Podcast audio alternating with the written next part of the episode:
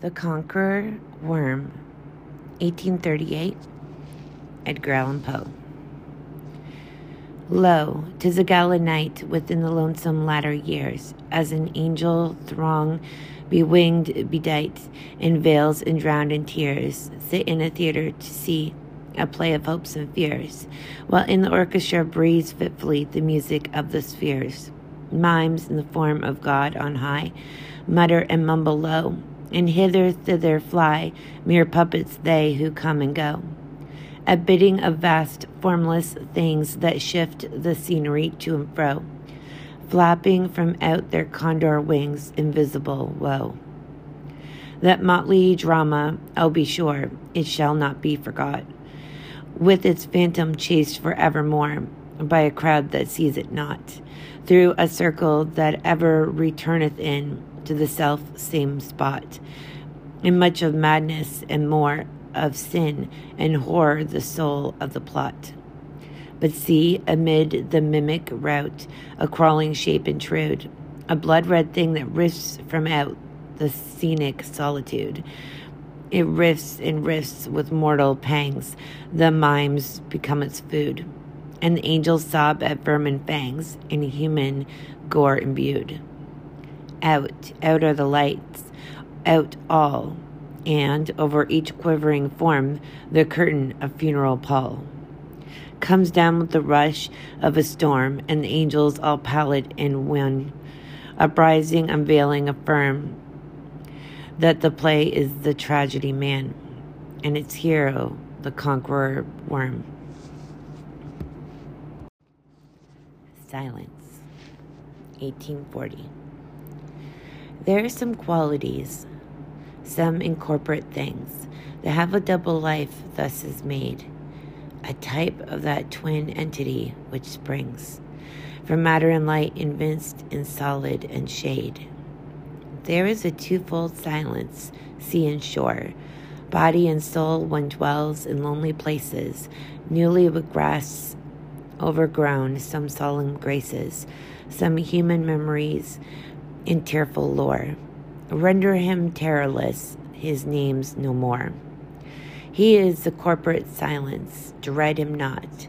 No power hath he of evil in himself, but should some urgent fate untimely lot bring thee to meet his shadow nameless elf that haunteth the lone regions where hath trod no foot of man commend thyself to God.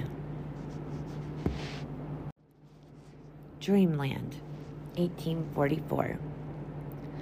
By a route obscure and lonely, haunted by ill angels only, where an Eidolon knight on a black throne reigns upright. I have reached these lands but newly, from an ultimate dim Thule, from a wild, weird clime, and lithe and sublime, out of space, out of time.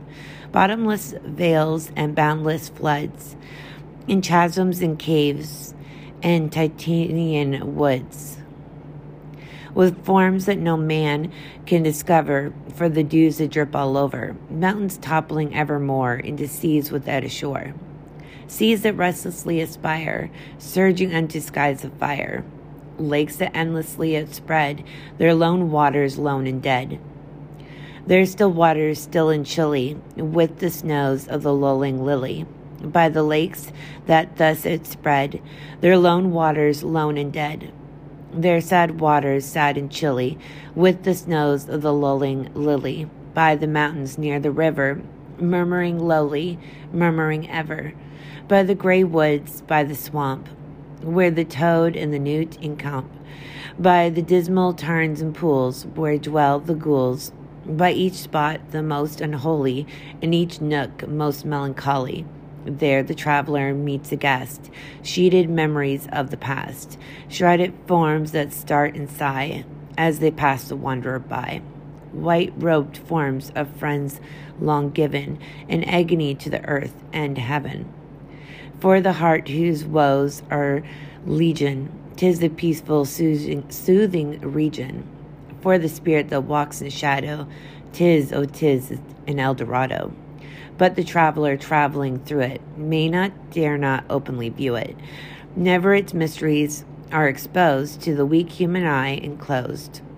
So wills its king who hath forbid the uplifting of the fringed lid, and thus the sad soul that here passes beholds it but through darkened glasses, by a route obscure and lonely, haunted by ill angels only. Where an Eidolon named Night on a black throne reigns upright, I have wandered home but newly from this ultimate dim Thule. Hymn 1835 At morn, at noon, at twilight dim, Maria, thou hast heard my hymn. In joy and woe, in good and ill, Mother of God, be with me still. When the hours flew brightly by, and not a cloud obscured the sky, my soul, lest it should truant be, thy grace did guide to thine and thee. Now, when storms of fate overcast, darkly my present and my past, let my future radiant shine with sweet hopes of thee and thine.